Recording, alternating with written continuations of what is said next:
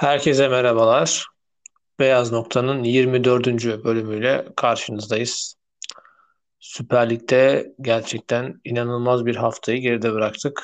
Hakemlerin yine en ön sıralarda yer aldığı bir haftayı e, bitirdik.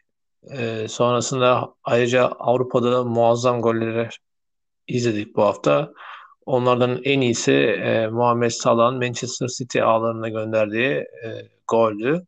Ve son olarak da bugün e, milli takımımızın kadro tercihi üzerine ve Norveç-Letonya maçlarında neler yapabiliriz? Bunları konuşacağız. Mert'te. Nasılsın Mert?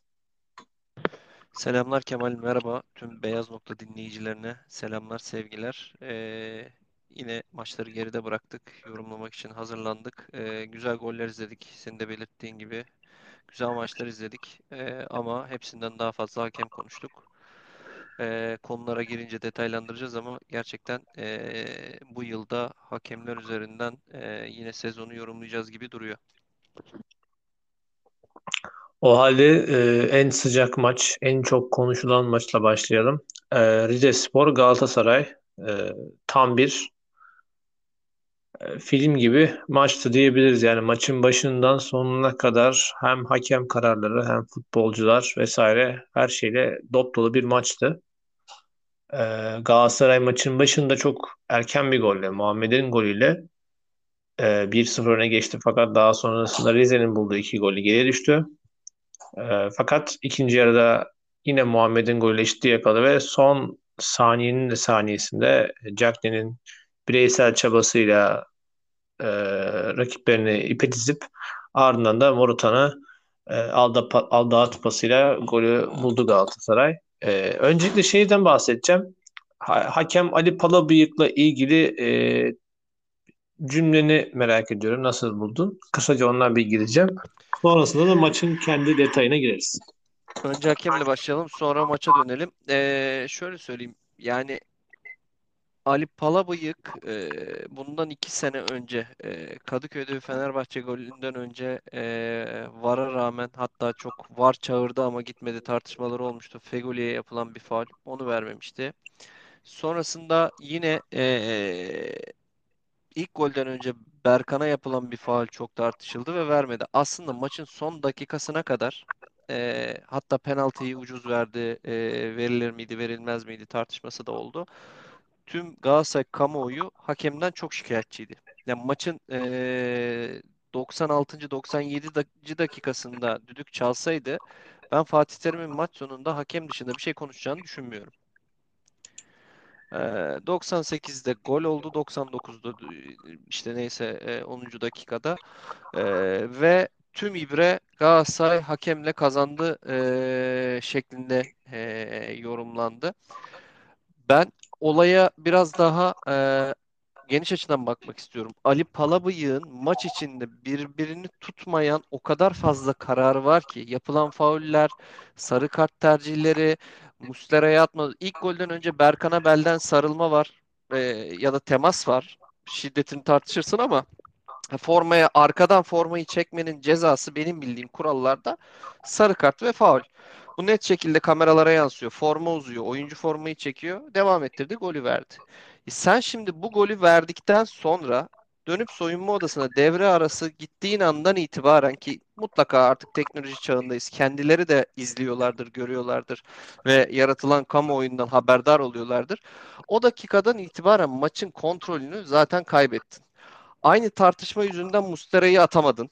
E, Mustera'nın da cezası orada kırmızı karttı. Önce e, şiddetli bir itiraz. Ona da hiç anlam veremiyorum. Bu nasıl bir takım kaptanlığı, nasıl bir e, öfke kontrolsüzlüğü. Çıkmamış topa adam tabii ki içeride verdi. Velev ki top çıktı. Ve hakem dedi ki top çıkmadı. Ya e, gol olur vardan döner ya da ona rağmen gol olur vardan dönmez. Yani senin hakkını aramak için takımını 10 kişi bırakma riskine girmen mi lazım? Bu mental açıdan e, Muslera'nın bence ne kadar kontrolsüz ve yıpranmış olduğunu gösteren bir e, hareketli öyle söyleyeyim. E, Marsilya maçında Galatasaray çok iyi oynadı, iyi mücadele etti. Muslera da akşamın çok başarılı isimlerinden biriydi ama ancak hala daha e, o güven duygusunu sezon başında yaşadıklarının ardından o güven duygusunu kazanmış ve e, sağlıklı bir Muslera olduğunu ben düşünmüyorum. E, yine hakemden uzaklaşmayayım. Sağ boyutunu konuşuruz. İlk golü verdi. Ondan sonra Muslera'yı atamadı. Sonrasında e, yapılan bir faul var Çikaldağ'a. Bunun çok daha hafifine bu ülkede defalarca kez kırmızı kart çıkarıldı. Hani 1 2 3 kez değil. Defalarca kez kırmızı kart çıkarıldı. E, dönüyoruz ondan sonra e, maçın sonunda e şimdi sen maçın sonunda var odasındaki hakem Abdülkadir Bitigen de veremedi. Çünkü biliyor ki ilk golde e, Galatasaray'ın ilk golünde faul olmasına rağmen golü verdiğini bildiği için Galatasaray'ın son golünde de bence Jagne'nin hareketlerinin ikisi de temiz ama ben e, Halil'in topu alma noktasında rakip oyuncuyu bozduğunu topa temas etmeden düşünüyorum. Faul ben orada faul olduğunu düşünüyorum. Ceza sahası ön çizgisinde. Onları hadi ya da sonrakinde e, Cagney'in pozisyonlarına da kişi yorumudur. Faul denebilir denemez. E, Rozier'e verilen benzer bir gol de var geçen sene Ankara gücü maçında. E, bunlarda değerlendirme yaparken senin hep kafanda şu soru var. Ben Galatasaray'ın ilk golündeki faulü vermedim. E ondan sonra son goldeki faulü de veremiyorsun. Bu sefer onu da vermiş olsan e, faul olduğunu bilerek adama bir e, Rize'nin attığı golde sesini çıkaramıyorsun. E, döndürmüyorsun, golü veriyorsun. E, dönüşünde e, Galatasaray'ın attığı golde faulden iptal edersen e, Galatasaray büyük camia. Ne bundan sonra Galatasaray maçına çıkabilirsin ki bu ülkede bunun çok örneklerini gördük. Cüneyt Çakır kaç sene Kadıköy'e çıkamadı. Hüseyin Göçek yıllarca Galatasaray maçı yönetemedi. Ali Palabıyık e, kendi içinde e, adalet kurmaya, denge kurmaya ya da Abdülkadir Bitigen kimse ya da var odası e, kendi içlerinde bir denge kurup bir hata oraya yaptık, bir tane de buraya yapalım, maçı dengeleyelim, bağlayalım, bitsin. E, eyyamıyla e, son düdüğü çaldılar. E, ya bu sistem artık kokuşmuş durumda. Yani sen doğru olmazsan yanlış yanlışı getiriyor gördüğün gibi. Bir e, aman bir tane oraya vermedim. Şimdi bir tane de buraya vermeyeyim. Oranın elle oynamasını e, sarı kart verdim. Şimdi e, buranın çarp, ele çarpmasına da sarı kart vereyim. Aman ses çıkarmasın. Aman iki tarafı da mutlu edeyim. Aman bir oradan bir buradan. Ya böyle bir adalet yok. Ada yani hakem gördüğünü çalmalı. Hakem hakim değil yani. Karar verici adalet mekanizmasının başındaki e, böyle olayları inceleyip iki taraf arasında denge kurması gereken bir isim değil. Hakem ne görüyorsa gördüğü anda ha bir taraftan üç kişi atar diğer taraftan hiç atmaz. Bir tarafa iki penaltı verir diğer tarafa vermez. Yeter ki verdikleri doğru olsun. Yeter ki art niyetsiz karar alsın. Sen şimdi ilk golde forma çek yani yaptığın hatayı kendin kabul etmesen zaten Galatasaray'ın son golündeki faulü verirsin. Yani e, olaya herkes maç sanki e, a, şu, şu görüşe kesinlikle katılmıyorum. Ali Palabıyık'ın maç boyunca bir tane hatası varmış ve bunu 90 artı 10'da yapmış gibi bir izlenim var. Hayır maç boyu var. Bence Rize'nin oyuncusunun Çikaldağ'a yaptığı hareket ben kırmızı kart olarak yorumluyorum. Topu açmış, önü müsait gidiyor, arkadan geliyorsun. Hani e, geçen sene Antalya maçında Emre Kılınç'ı atmaktan hiçbir farkı yok. Emre'ninki çok daha basitiydi. Geliyoruz Mustera'ya. Sen Mustera'yı orada ikinci sarı karttan atmak zorundasın. Şiddetli itiraz sarı kartı gösterdin. Döndü bir de topa vurdu. Atacaksın abi Mustera'yı. İlk golde yanlış karar verdiysen de atacaksın bir denge kurmayı düşünmeyeceksin. İşte insan bir kere adaleti şaştı mı, bir kere gördüğünü çalmamaya başladı mı, bir kere e, düdüğünü e, gördüğüne değil de düşündüğüne çalmaya başladığı zaman e, gerisi çok çorap söküyor gibi hata hatayı getiriyor. Bu sefer herkese yaranma çabası içinde e, ne hakem olarak anılabiliyorsun ne kimseyi mutlu edebiliyorsun. E, burada asıl eleştirim maçın sonunda Galatasaray cephesinin hakem hakkında tek kelime etmeyişidir benim için. E, yani e, bu kadar rezil bir hakem yönetiminden sonra Galatasaray kazansa da hakem konuşmalıydı bence. Ya ben yani, hocadan da onu beklerdim. Hoca bu ülkede futbol direktörlüğü yapmış bir adam. Ya ee, şeyle yani, alakalı ben geçmiş yani son 4-5 maçtır yaşananlardan sonra taraftarlarınızdan negatif bir e, hocaya karşı tutum var yani. Hoca muhtemelen hani burada da şimdi hakem konuşarak yani 2-2 idi 3-2 oldu. Şimdi buradan hakem hiç konuşmaya gerek yok. Biz yendik deyip geçelim e, kafasında çok standart bir e, Türk takım antrenörü profili sergiledi hoca orada bence. E, Ya çünkü Fatih Terim her zaman farklı olarak kazanmış bir adam. Ben burada da e, kazanırken hakem konuşmasını e, beklerdim hocadan. Açıkçası benim için orada bir hayal kırıklığı oldu Galatasaray cephesi. Ben çok şaşırmadım. Yani hocadan dolayı değil, ben genel Türk e, profilini az çok tahmin ettiğimiz için e, genelde bizde yenil, yenildiğin zaman hakem suçludur, yendiğin zaman sen haklısındır. Bu hiçbir zaman Ya değişmedi Türkiye'de. şöyle olacaktı. E, hakem konuşursa Galatasaray'ın galibiyetini de herkes hakeme bağlayacağı için Ha. hoca e, kendi payını azaltmamak için hani ben değişiklikleri yaptım skor geldi. E, fikrini insanlara empoze etmek istemediği için konuşmadı. Ben de senin bu görüşüne katılıyorum. Ama e, yani bir insanın doğruları konuşması için ya da adil davranması için ya da gö- gördüğü yanlışı söylemesi için illa e, bu yanlıştan canının yanması gerekmez. İlla 3 puan kaybetmiş olman gerekmez yani. Neyse Ya onu söylemen lazım. Sen maç 2-2 bitse ben çok iyi değişiklikler yaptım. Maçı mükemmel okudum. Oyuncuların bilmem kaç gündür yorgun ama yine kazanıyordum. Hakem yüzünden kazanamadım diyecekken geldin. Hiç hakem konuşmaya gerek yok dedin. Ee, ya benim adalet duyguma ters düşen bir e, yorum oldu hocanın basın toplantısı. yani şey şöyle bir şey var. Zaten ben bu haftaki hakem performanslarını gördüğümde dedim ki yani bizim hakemlerimizi geçtim. Bence bizim kendi ülkedeki e, futbol kalitemiz neyse e, hakem kalitemizin de aynı olduğunu düşünüyorum artık ben. Çünkü şöyle bir şey var. Şimdi teknoloji var elimizde abi. Yani bir orta hakem hata yaptığında teknoloji de devreye girip diyor ki bak abi sen burada hata yaptın. Şuraya bir bak diyorlar ve çağırıp bakıyor değil mi? Mesela Berkan'ın pozisyonu dünyanın herhangi bir yerinde dahi olsa top bir oyuncunun ayağındayken arkasından birisi onu çekip onun dengesini bozuyorsa bu her türlü dünyanın her yerinde bu fauldür ve sarı karttır. Sen pozisyonu devam ettirip ardından takım oradan gol yiyorsa buradaki oyuncular da sana tepkiyi gösterir. Veya başka bir pozisyonda top dışarı çıkıp çıkmadığı tam belli olmamışken yani çıkıyor gibi çıktı gibi görünüyor ama çıkmamış da olabilir. Topun tamamı çıkmamış olabilir. Orada kaleci tepki gösterdikten sonra sarı kart gösteriyorsan sonra kartı verdikten 5 saniye sonra oyuncu gidip senin topunu vuruyorsa ve aynısını 2 gün önce e, başka bir pozisyonun benzer pozisyonu bir antrenör yaptığında antrenör atabiliyorsan ve gidip sen burada Muslera atamıyorsan yine bu senin e, yanlışlığına ve hakemliği konusunda insanların böyle soru işareti oluşmasına sebebiyet verir. Bir diğer husus maçın sonunda e, 8 dakika uzatma veriyorsun. Maç 9 dakikayı geçiyor. 10. dakikasına geliniyor. 3 tane korner kullanılıyor. 3. kornerde orada Rize Sporlu oyuncuya bir faul var. Sen o faali vermeyip avantaj yönetiyorsun. Eyvallah. Devam ediyorsun. Adam orada pozisyonu devam ettirip ikinci pozisyon e, Cagney'in pozisyonu bence hiçbir şey yok. İki pozisyonda da bence çok temiz. Hiçbir hareket yok. Gayet normal hareketler. E, ortalama hani Avrupa futbolu seviyesinde gayet olağan hareketler ama hiçbiri faal falan değil. Ama ilk pozisyon faal olma ihtimali yüksek. E, Rize Spor'un e, Galatasaray'ın ceza sahasının olduğu pozisyonda. Aynı fikirdeyim. Halil'in yaptığı yeri diyorsun. Evet evet evet evet. Oradaki pozisyon faul olabilir ama Cagney'in iki pozisyonunda hiç faal alakası yok. Oyuncular tamamıyla kendini atmaya yönelik. Orada en güzel açıklamayı maç sonunda Hamza Hamzoğlu yaptı abi. Maç 2-2 iken de 99 olmuşken o topa gidiyorken onu direkt düşürmeye gitti. Gerekirse kırmızı kart gör. Ne olacak? Gör yani ayağına kay kırmızı kart gör. Ne olacak Ya yani? zaten Rizeli iki oyuncunun da amacı topu almak değil. Yani faul almak için geliyorlar. Cagney ile topun arasına gireyim bir faul alayım. E, Evet. topu oyunu durdurayım. Ya sen faul yapmak için gelsen zaten e, o golü yemeyeceksin. Faul almak için geliyorsun ve Cagney'in gerçekten böyle oyuncuyu tutup atması falan birini formadan çekmesi ya da nizami olmayan bir şarjı söz konusu bile değil. Hani ceza sahası içinde Cagney'in yaptıkları olsa penaltı verecek misin? Veremezsin. Ee, O ben de ben- onun için Cagney'in pozisyonunu temiz görüyorum.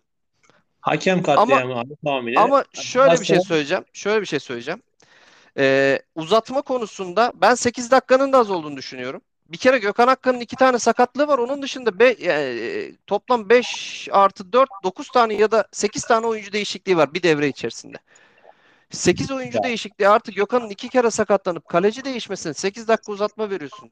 Ya, sonrasında e, Selim Ay'la Selim Ay en az uzatmanın ikinci, üçüncü dakikasına kadar yerde.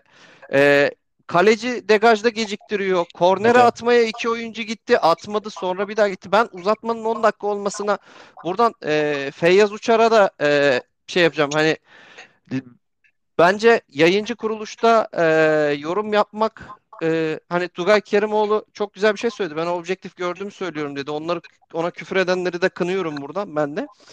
E, yani yayıncı kuruluşta çıkıyorsun ve bir tarafa mensupsun diye e, bir tarafın çıkarlarını korumak zorunda değilsin. Senin öyle bir vasfın yok. Gördüğünü yorumlamak. Yani sonuçta bu futbolun içinden gelmiş milli bir futbolcusun. Hakem niye 10 dakika oynattı? Geçen hafta işte yine uzun oynattı. Beşiktaş uzatmada gol yedi falan. Abi bir bak, bir duran süreye bak. Bir oyuncu yani bir sahada olanlara bak. Ondan sonra değerlendir. Gerçekten bu uzatma fazla mı oldu, az mı oldu yani? Birileri seni mutlu etmek için e, uzatmayı kısa oynatmak zorunda değil maç senin istediğin skorla bitsin diye. E, Evet. bunlar bu tarz taraflı yorumları da kınıyorum. E, uzatmayı da açıkçası e, 10 dakika olması e, bence normaldi ama e, burada asıl problem Ali Palabıyık'ın e, ceza sahası üzerindeki faulü de gördüğünü düşünüyorum. Çalamaması. VAR'ın orada faul olduğunu %100 bildiğini düşünüyorum. E, vermeye cesaret edememesi. İki gün önce Sergen Yalçın topa vurdu diye oyundan atılıyor. Fatih Terim e, eline topu aldı yerde sektirdi sahanın içine doğru diye e, kenardan atıldı yıllar önce. Bunun birçok örneğini gördük. Düdükten sonra topa vurup türbüne atan oyuncular hep kart gördü. Sen Mustera, yani Mustera Ahmet Mehmet meselesi değil bu. Kim olursa olsun Mustera'yı ikinci sarıdan atacaksın. Burada e, bence Galatasaray, ben Galatasaray'da hani disiplin kurulunda komitesinde bir görevim olsaydı yani Mustera'ya ceza bile verebilirdim.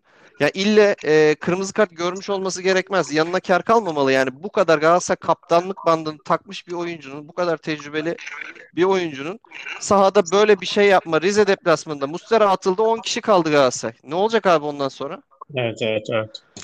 Neyse tamam abi. O zaman teknik detaylara girmemize gerek var. Sen bayağı bir Ben uzun. bir iki çok kısa bir şey söyleyeyim abi. Ee, ben maçı Fatih Terim'in kazanmadığını aksine kaybettirmeye Galatasaray'ın e, puan kaybına bu kadar yaklaşmasının sebebi olarak Fatih Hoca'yı görüyorum.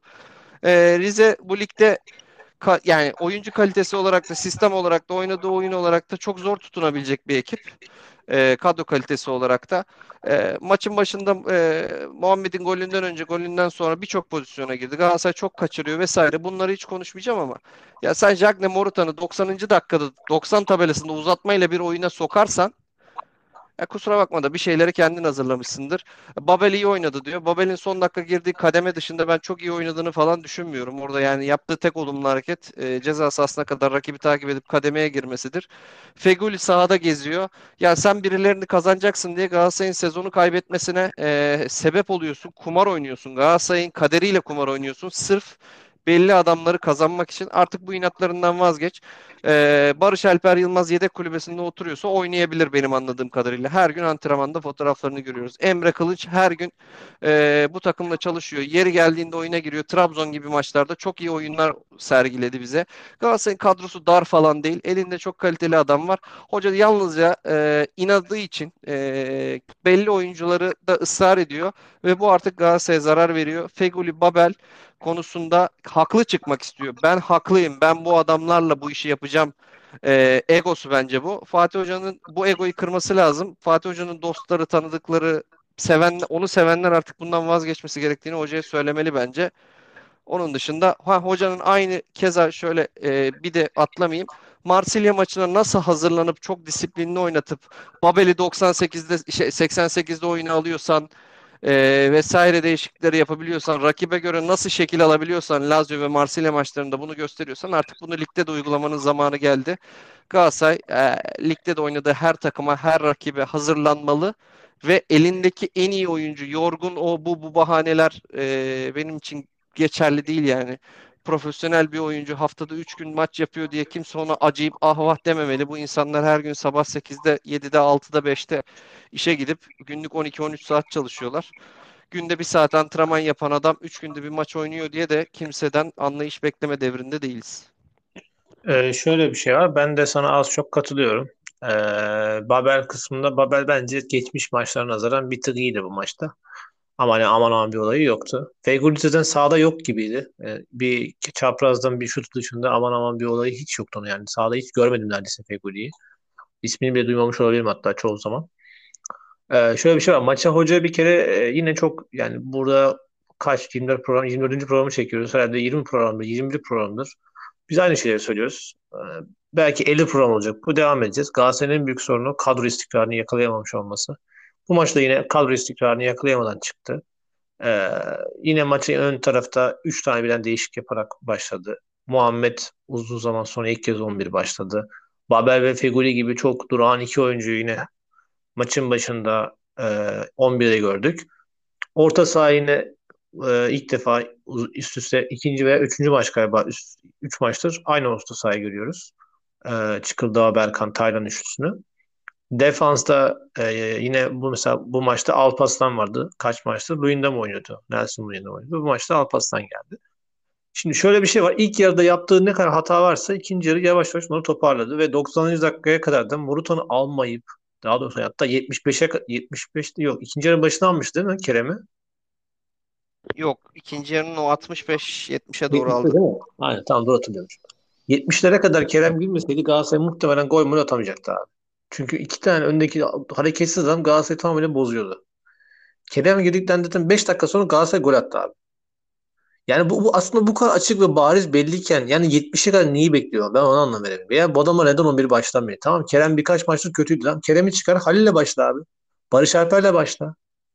Veya bu Asım Çağ çok mu kötü abi bu adam? Yani Taylan'ın mesela bu kadar kötü oynadığını görüyorsun. Çıkar Taylan'ı. Başka adam mı yok Galatasaray'da oynayacak orta Sen Asım Çağ'ı niye aldın? Niye o kadar para verdin o zaman bu adama? Niye satın alma opsiyonu koydun? Oynatmayacağın adama niye opsiyon koyuyorsun ki? Ya Kayseri maçının faturasını Asunçay'a mı kestin yani? 3-0'ın tek evet. sorumlusu o çocuk muydu? Tek başına orta sahada oynadı. Mücadele etti. Etrafındaki 10 oyuncu yabancı kendisine. Bu adam mesela 15 dakika çıkıp 20 dakika oynayamıyor ama ya, sistem şuradan yanlış ee, Kemal. Sen bir oyuncuyu kazanmak için forma süresini arttırırsın. Önce 80'de alırsın, 75'te alırsın, 65'te alırsın, 45'te alırsın. Sonra formayı verirsin. Bu adam da takıma uyum sağlamış olur. Giderek forma süresi artar. Oynadığı sürede iyi şeyler yapar. Barış Alper Yılmaz'da bunu yaptın. Kerem'de bunu yaptın. E, Kayseri'de koydun çocuğu hiç tanımadığı 11. adamlarla ilk 11'e. 90 dakika sahada tuttun. E ondan sonra 3-0'ın faturasını bu adama mı kestin yani? 21 yaşındaki sağ, hayatında ilk kez Türkiye'de Kayseri'de maça çıkmış adam mı bunun tek sorumlusu oldu? Bu yani arada, hocanın adalet duygusuyla yani. alakalı bence bunu. Mesela bence e, maçı kötü de oynamadı bu arada o kadar zaman ama. Yani biz ne orta saha ve maç içerisinde ilk 11'de ne performanslar gördük. Osman Çağ bence ilk maça göre gayet Galatasaray'da Galatasaray'da sahanın iyi 2-3 ismini sayacak olsan Kayseri maçında birine Asım Çağ dersin. 3 isim saysan birine kesin dersin yani. Evet evet. Ee, ee, şimdi... Bir de şeyi de söyleyeceğim ben. Ya bir Aytaç gibi bir adamın var senin. Tamam Aytaç bu ligde Bursa'da çok iyi performanslar. Kasımpaşa'da çok iyi performanslar. Tamam ben sana Aytaç Galatasaray'ın orta sahasının banko adamı olsun demiyorum da ya ligin sonuncusu Rize deplasmanında Aytaç bir yarım saat 40 dakika 45 dakika Taylan'ı yedekleyemeyecekse o zaman Aytaç'la sen niye sözleşme imzaladın abi?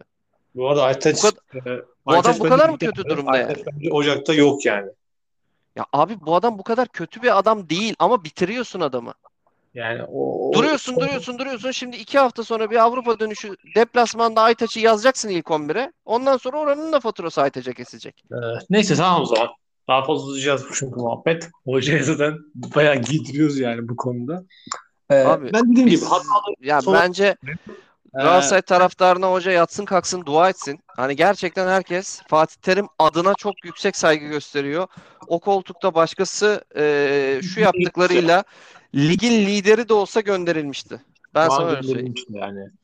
Kayseri maçı sonrası gitmişti bu arada. Tabii tabii. tabii Marsilya maçına kalmazdı. Ee, o zaman e, Fenerbahçe'ye geçelim. Bence bu sezonun e, Fenerbahçe taraftarlar adına e, en keyifli sezonlardan biri oluyor diyebiliriz. Şu anda aslında oynanan oyun çok iyi değil belki. Yani ta, daha doğrusu taraftarların beklentisi anlamında çok iyi değil.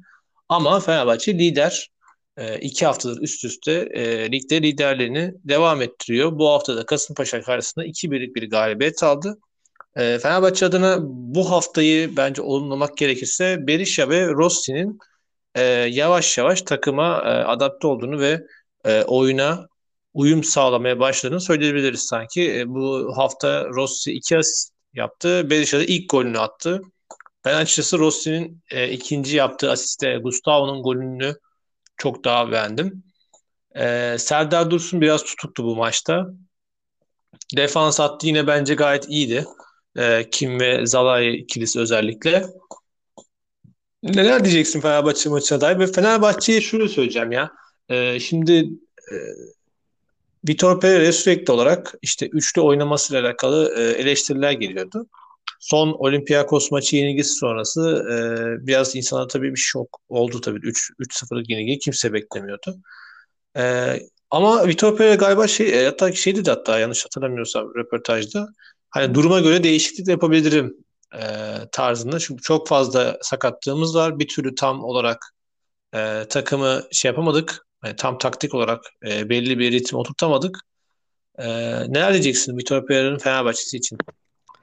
Valla Pereira'nın da e, en büyük e, sınavı e, düzenli bir ilk 11 oluşturamamış olması. Savunma için e, evet bunu söyleyebiliriz. Artık savunma dengesi ve Gustavo'ya kadar olan bölüm çok net herkesin kafasında. Ama hala e, ön bölgeyle ilgili istediği ideal 11'i e, bence bulamadı. E, yani Fenerbahçe'nin ben Kasımpaşa maçında mükemmel bir oyun oynadığını düşünmüyorum. Kasımpaşa Lig'in bence e, oyun anlamında çok kırılgan ekiplerinden biri. Yani e, ikisi biri bulan ikiyi çok rahat buluyor Kasımpaşa karşısında. Tamam sonradan geri dönüyor vesaire ama bunlar hep bireysel hatalara dayalı ya da 2-0'ın verdiği rehavete bağlı geri dönüşler. Yani Kasımpaşa'nın e, oyun disiplininden kopmamasına e, yorabileceğimiz geri dönüşler değil ki Fenerbahçe maçında da bu geri dönüşü yapabiliyorlardı. İkinci yarıda izlediğim Fenerbahçe'yi açıkçası beğenmedim. Ee, ya yaza gitmek istiyorum. İlk bizim Pereira geldiği dönemde hani söylediğimiz çok net bir şey vardı işte Atilla onun gibi bir stoper daha alınırsa Gustavo bunlar kadronun değişmez adamları olur diye. Aynen o ritimde devam ediyor.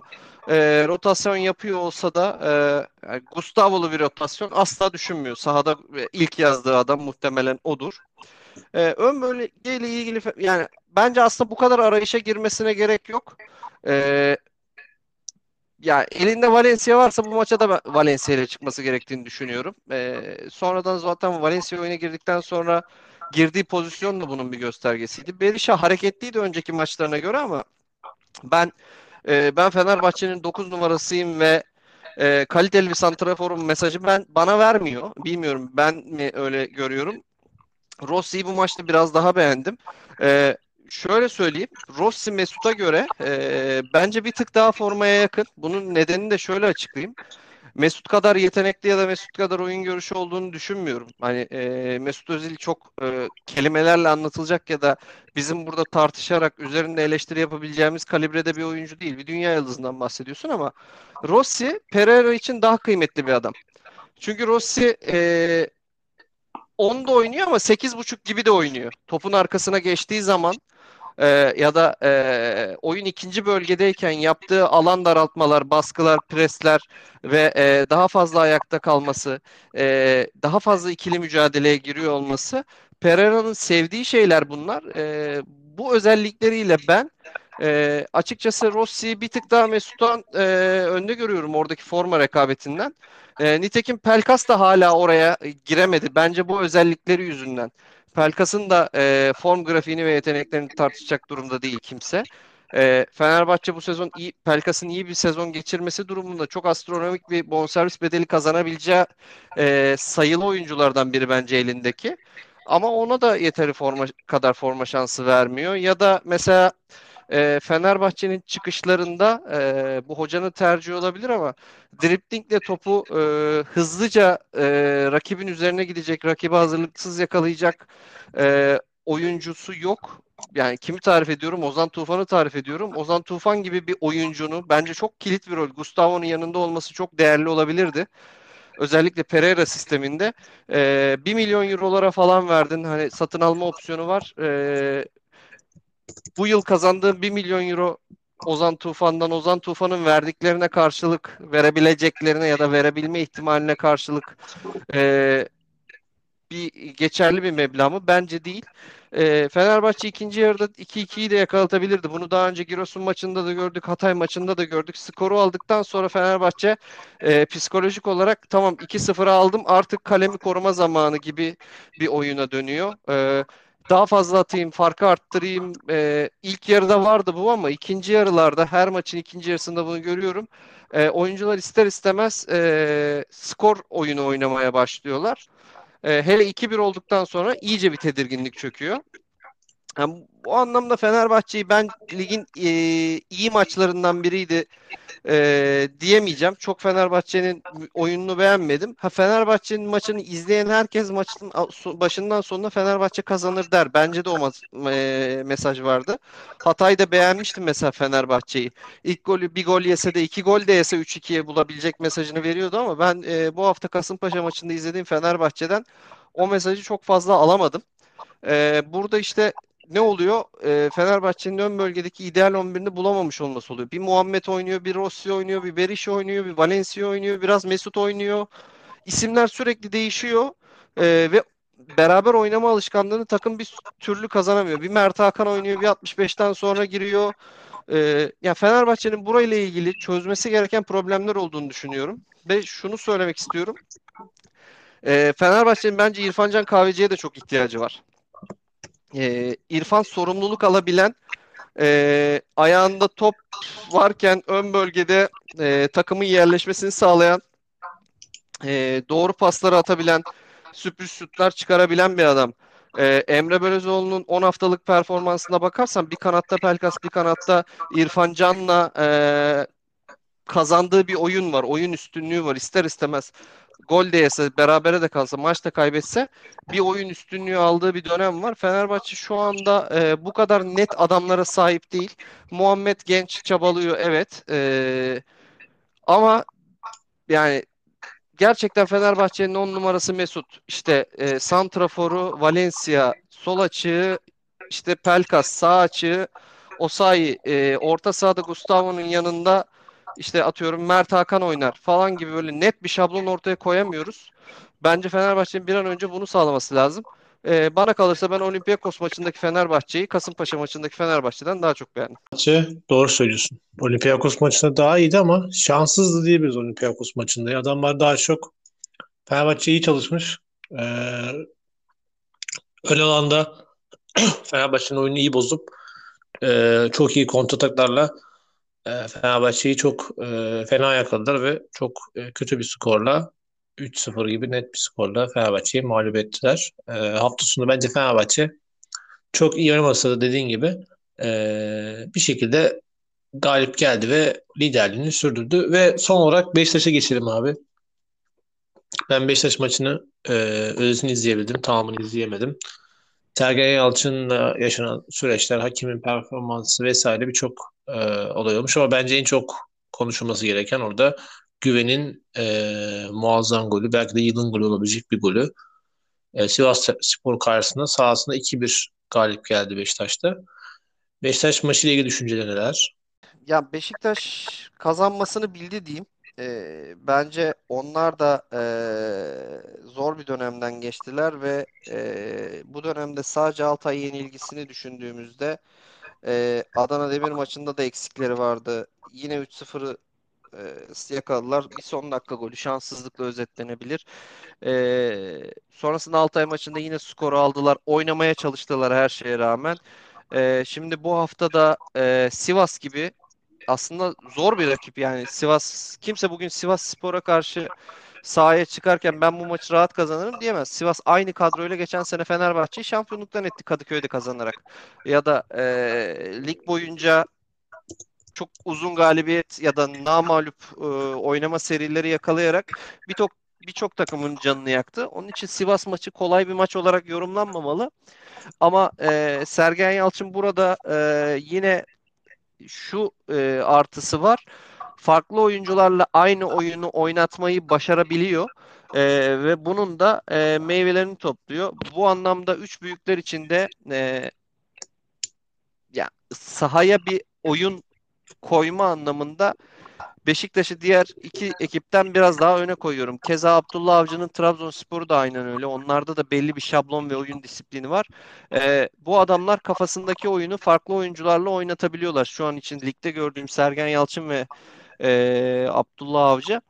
E, Sergen Yalçın'ın yani işte hocanın atılması falan çok tartışıldı. Ben de yani atılması konusunda e, açıkçası dikkatli izlediğimde hani söylediği söz ve sahaya topu atması defalarca kez bu ligde yaşandı ve bunun cezası hep e, hocanın atılması ve disiplin kuruluna sevk edilmesi oldu. Bunun neden bu kadar çok tartışıldığını anlamadım. Hani orasına çok anlam veremedim. Ee, Beşiktaş'la ilgili ya şöyle e, maçla ilgili en beni mutlu eden şey neydi? Ee, açıkçası Serdar Saatçı'nın performansıydı. Çok genç bir oyuncu. Ee, ya bu sezon ne kadar oynar çok öngöremiyorduk ama öyle bir e, sakatlıklar, e, öyle bir e, olaylar yaşandı ki ya ilk 11'e mecbur yazmak zorunda olduğun e, bir oyuncu oldu ve bu adam stoper oynuyor. Henüz 18 yaşında. Daha fiziksel gelişimini bile %100 tamamladı diyemeyeceğimiz bir yaşta. Bence e, Sivas gibi özellikle ön bölgede güçlü fizikli oyuncuları olan e, yani ön bölgeye girenlere baktığın zaman Yatabari ile Koyode ile işte Gradel giriyor çıkıyor, Felix oynuyor. E, oldukça e, fizik gücü yüksek e, bir hücum hattına sahip takıma karşı ayakta kaldı. E, topla çıkışlarını da çok beğendim. Bu anlamda Beşiktaş'ın e, her şerde bir hayır vardır e, denir. E, kazancı en büyük kazancı Serdar Saatçi oldu ve güven tabii ki ama güven tabii e, birkaç sezondur A takım kadrosunda olduğu için e, adından daha önce de söz ettirmişti. Şu an Sergen Hoca e, malum Batshuayi'nin altern yani alternatifsiz şu an ön bölgeye yazabileceğin e, yanına yaklaşabilecek bir oyuncu yokken güveni e, tıpkı Larin'i zamanında kullanmaya başladığı gibi sol çizgide kullandı ve aslında Larin'in yaptıklarının aynısını yaptırıyor. İşte bunu anlatmaya çalışıyorum. Farklı oyuncularla aynı oyunu oynatıyor ve aynı golleri buluyor. E, Rozier'in çok şık bir ortası. Yani e, ligde çizgiye inip bu ortaları e, Prime Gökhan Gönül dönemi gibi e, en iyi açabilen oyuncu şu an e, Rozier. Çok şık bir ortasına. Güvende e, çok güzel bir gol attı. Yani özellikle e, havada yatarak vurduğu vole e, Cenk'e benzetildi. Cenk'in Şampiyonlar Ligi'nde attığı gole. Çok şık bir goldü. E, geçen hafta Altay deplasmanında attı. Bu hafta iki golle takımına katkı verdi. Bu anlamda e, rotasyonda güveni ve e, Serdar'ı kazanmış olmak Beşiktaş için e, Beşiktaş için çok çok büyük bir artı. E, ben bekleneni veremeyen oyunculardan e, bahsediyordum hep. Hani diyordum ki Oğuzhan bu formayı işte hakkını veriyor veremiyor hep tartışıyorduk ya da Kenan Karaman. Kenan'ı yine beğenmedim. Hatta Beşiktaş seyircisinin de ufak tefek artık homurdanmaları başladı Kenan Karaman tercihiyle ilgili ama e, Oğuzhan için bu sefer aynı şeyi söyleyemeyeceğim. E, yani bir 10 numaradan çok aslında e, Beşiktaş iki tane 8 numara gibi oynadı. E, Can ve e, Oğuzhan ve Oğuzhan e, sorumluluk da aldı. E, işini de iyi yaptı. Bence e, son zamanlardaki etkili performanslardan biriydi. E, dikkat çeke, dikkatimi çeken bir nokta da şu oldu. Salih Uçan geldi. Şenol Güneş Beşiktaş'a gelmesiyle birlikte milli takımı aldı. Ne gördü bilmiyorum daha. Beşiktaş'ta oynamadan direkt milli takım oyuncusu haline getirdi e, Salih'i. Yani şey demiştik işte Alanya'dan e, alınabilecek bir oyuncuydu. Diğer takımlar neden almadı? İşte ligde çok üstün performans sergiledi. Ancak Beşiktaş'ta forma giydiği maçlardan önce de zannediyorum geçen programda konuştuk. Salih bu değil yani. Salih Pjanic olmadığı zaman tamam 10 üzerinden 8'lik bir Pjanic oynayabilecek potansiyelde bir oyuncu. Bu görevi üstlenmesini bekleyeceğim bir oyuncu. Gerek kariyeriyle, gerek geçmişte yaptıklarıyla, gerek artık tecrübesiyle. Ee, böyle bir maçta eksikler olmasına rağmen yine tekrar cana forma verip orada Salih'i kullanmaması Sergen Hoca'nın bence çok önemli bir mesajdı. Ee, işte hani Fatih Hoca'nın adaleti yok diyoruz. İşte öyle oldu böyle oldu onu oynatması gerekiyordu oynatmadı. Sergen Hoca'nın bu adaleti bence oyuncular tarafından çok benimsendi artık. Takımda onun için giren çıkan fark etmiyor. Biliyor ki formanın hakkını verirse hoca da onun arkasında durur formayı alır. Tıpkı işte Serdar Saatçı'nın yaptığı gibi e, tıpkı Oğuzhan'ın üstüne bir iki maç koymasıyla birlikte tekrar formayı alması gibi işte güven, Güven'in yine e, forma giymesi gibi. Sonuçta elinde bir Gökhan Töre varken e, güvenden beklediğini alamasan orada Gökhan Töre'yi tercih edersin. Tecrübe ve e, potansiyel bakımından baktığında. Ama biliyor ki oyuncular artık Beşiktaş'ın bence en büyük kazancı bu. Bir sistemin e, oynanması gereken sistemi herkes ezberlemiş durumda ve hocanın forma adaleti var. Yaşa, e, mevkiye, ona buna bakmaksızın sen gerçekten formanın hakkını veriyorsan, takım için bir şeyler yapmaya çalışıyorsan, e, hocanın sistemine ayak uydurmak için çaba gösteriyorsan e, sahada mutlaka yer alıyorsun. Hoca da senin arkanda duruyor. E, bu anlamda Beşiktaş adına karlı bir akşam oldu. E, ben iyi de oynadığını düşünüyorum. Yani oyun anlamında Beşiktaş'ı beğendim. Evet Sivas'a karşı tek kale e, nefes aldırmadan top oynamak çok zor. Pozisyon da verdiler. E, baskı yedikleri dakikalar, periyotlar da oldu ama genel anlamı e, genel anlamda oyun olarak Beşiktaş e, bence üstündü ve e, az önce bahsettiğim yani ben maçı kazanacağım mesajını bana verdi Sivas maçını izlerken. 2-2 de olabilirdi. O ayrı bir boyut.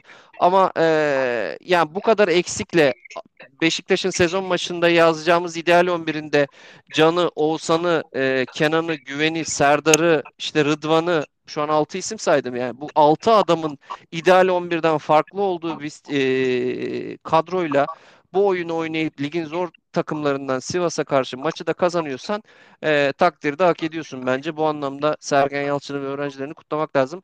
Ben Beşiktaş'ı bu hafta beğendim. O zaman Süper Lig'i bitirelim abi. Sen Beşiktaş'ı beğendin. Ben çünkü izlemediğim için yorum yapmıyorum. Sadece özet izledim. Ee, bu hafta sonu Avrupa'nın en çok merak edilen maçına geçelim abi. Liverpool Manchester City maçına. Muhammed Salah'ın golünden bahsedeceğim. Gerçekten hani Messi'nin e, attığı gollere alışmıştık ama Salah e, bu hafta resmen bize biraz Messi golü izlettirdi. Önce üç kişinin ardından arasından sıyrılması, sonrasında e, orada Laporte'u resmen Boateng gibi belini kırdı adeta. E, ve 2-1'e geçildi. Fakat sonrasında tabii De Bruyne'nin golüyle maç 2-2 bitti. E, golle ilgili ne düşünüyorsun? Yoksa onun dışında da eğer varsa hakkında bir gol hafta için hafta sonunda onu da alırım.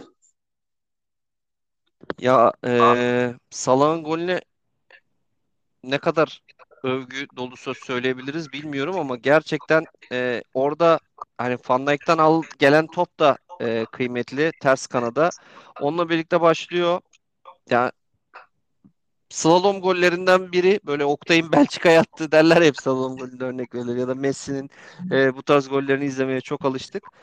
E, bir bilek hareketiyle önce ceza sahası çaprazında e, daha böyle topu kontrol edip ne yapacağına karar verirken zaten 3 kişiyi eksiltiyor. Sonra e, belirttiğin gibi Laporte'u yani Laporte unutamaz herhalde. Hayatı boyunca, futbol hayatı boyunca e, aklında kalacaktır e, bu terse gidip e, dönmesi. E, çünkü hani bakkala yolladı tabiriyle e, anlatılabilecek şekilde ondan sıyrılması ve uzak yan ağlara yaptığı temiz bir vuruş.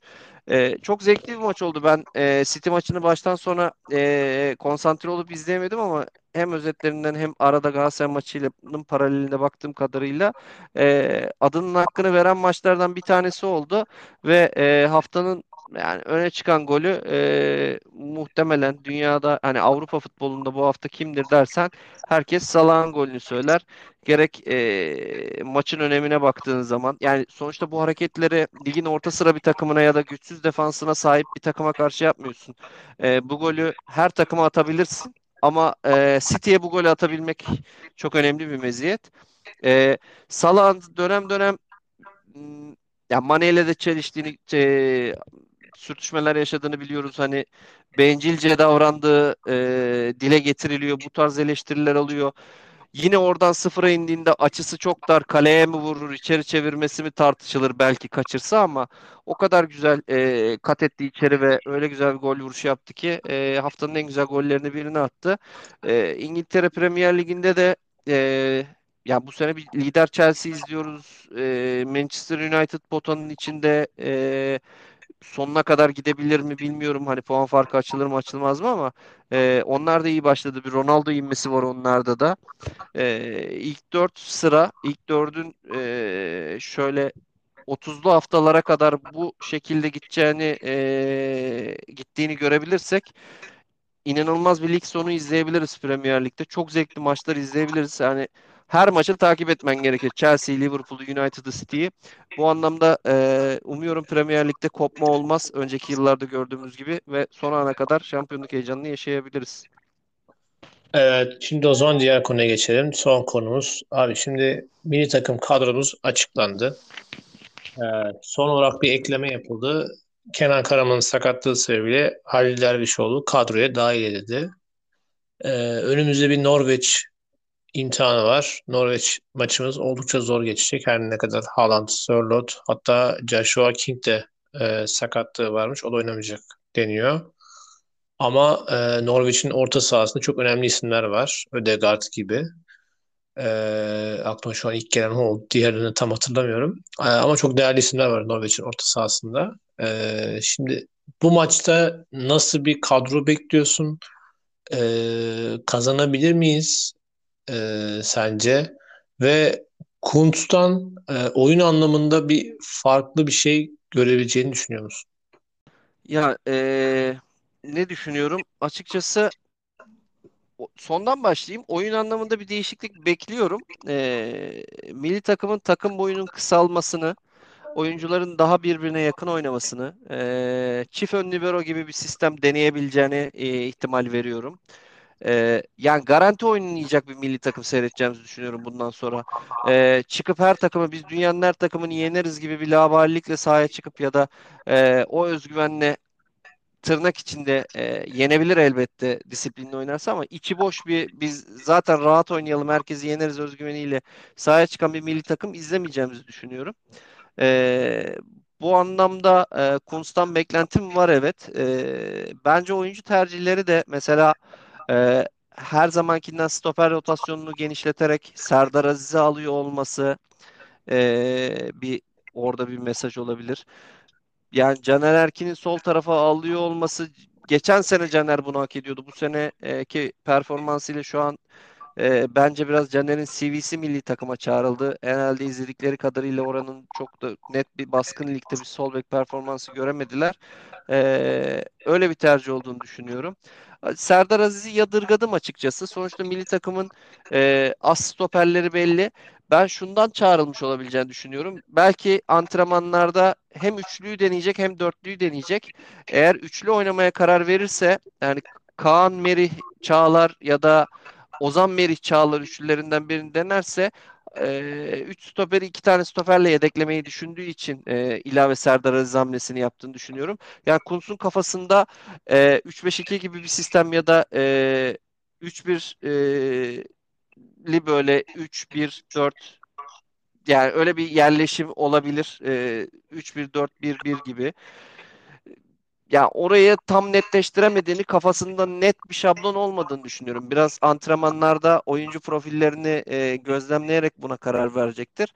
E, yani Berkan Kutlu'nun o milli takıma çağrılması güzel. E, Berat'ın milli takımda olması güzel. Benim adıma sevindirici. Yani eleştirilecek kısmı var mı? Kenan Karaman açıkçası ben yine milli takımda Kenan Karaman'ın olup Serdar Dursun'un olup Halil Dervişoğlu'nun olmamasını çok yadırgadım. Ee, burada 3 forvet olacaksa e, yani bunu daha çok hak eden adamlar vardı. Enes Ünal'ı çağır demiyorum ama Halil Dervişoğlu'nu Burak Yılmaz'dan sonra yazarsın. Gerek sahada oynadığı oyun ya tabelaya da çok bakmadan çağırırsın. Gerek e, milli takımda son maçta yaptıklarıyla. E, kaldı ki yerli de e, bizim milli takımda e, oynayabilecek santraforlarımız var. Alternatifler düşünülebilirdi. Çünkü e, şöyle şunu e, baz alarak söylüyorum. Sen stoper rotasyonunda alternatif düşünüyorsan, sol bek rotasyonunda alternatif düşünüyorsan, e, forvet lokasyonunda da alışılmış isimler dışında birini çağırabilirsin. A, fark yaratabilirsin. E, bu anlamda yani Serdar Dursun daha e, sakatlıktan dönüp Fenerbahçe'de tam formayı alamamışken milli takım alınması geçen sene yaptıklarıyla alınmayı hak ediyor. Orası ayrı. Ama e, bunu biraz yadırgadım. Kötü bir oyuncu olduğunu düşünmüyorum. Çok iyi bir oyuncu olduğunu düşünüyorum ama e, yani şu an doğru zaman mıydı bunu tartışırım. Ee, ve son olarak da Sinan Bolat tercihini çok yadırgadım. Ee, Ersin'e çok ayıp olduğunu düşünüyorum ya. Yani Beşiktaş kalecisine bu anlamda ciddi bir ayıp ediyoruz biz ülke olarak. Ee, tamam milli takımın birinci kalecisi olmasın ama şimdi sen oraya Uğurcan'ı ve ee, Altay'ı çağırıyorsan yani Ersin üçüncü kaleci olarak da defalarca kez milli takım oynamış ve artık hani futbol hayatının bitmesine az bir zaman kalmış Sinan Bolat yerine e, Türk futboluna uzun yıllar hizmet edebilecek bir Ersin'i almak bence daha şık bir davranış olurdu. Keşke hoca bu şekilde de yönlendirilseydi. Neye istinaden Sinan Bolat tercihini yaptı? Sinan kötü bir kaleci demiyorum. Yıllarca hizmet etmiştir. E, dönem dönem oynadığı her takımda iyi işler yaptı ama burada bir e, hakkaniyetle gözetmek gerekiyor. E, Ersin'in Şampiyonlar Ligi performansı ortada. Lig performansı ortada. Yerine Mert geçtiğinde bile tartışıyorsun artık. Mert Günok gibi bir kaleciyi bile diyorsun ki Ersin kadar iyi değil Ersin'in oynaması lazım. Ya bu anlamda Ersin'e ayıp edildiğini düşünüyorum. O çok hak ediyor A milli takımın e, kaleci rotasyonunda olmayı. E, yani ben iyi bir oyun bekliyorum Norveç maçında.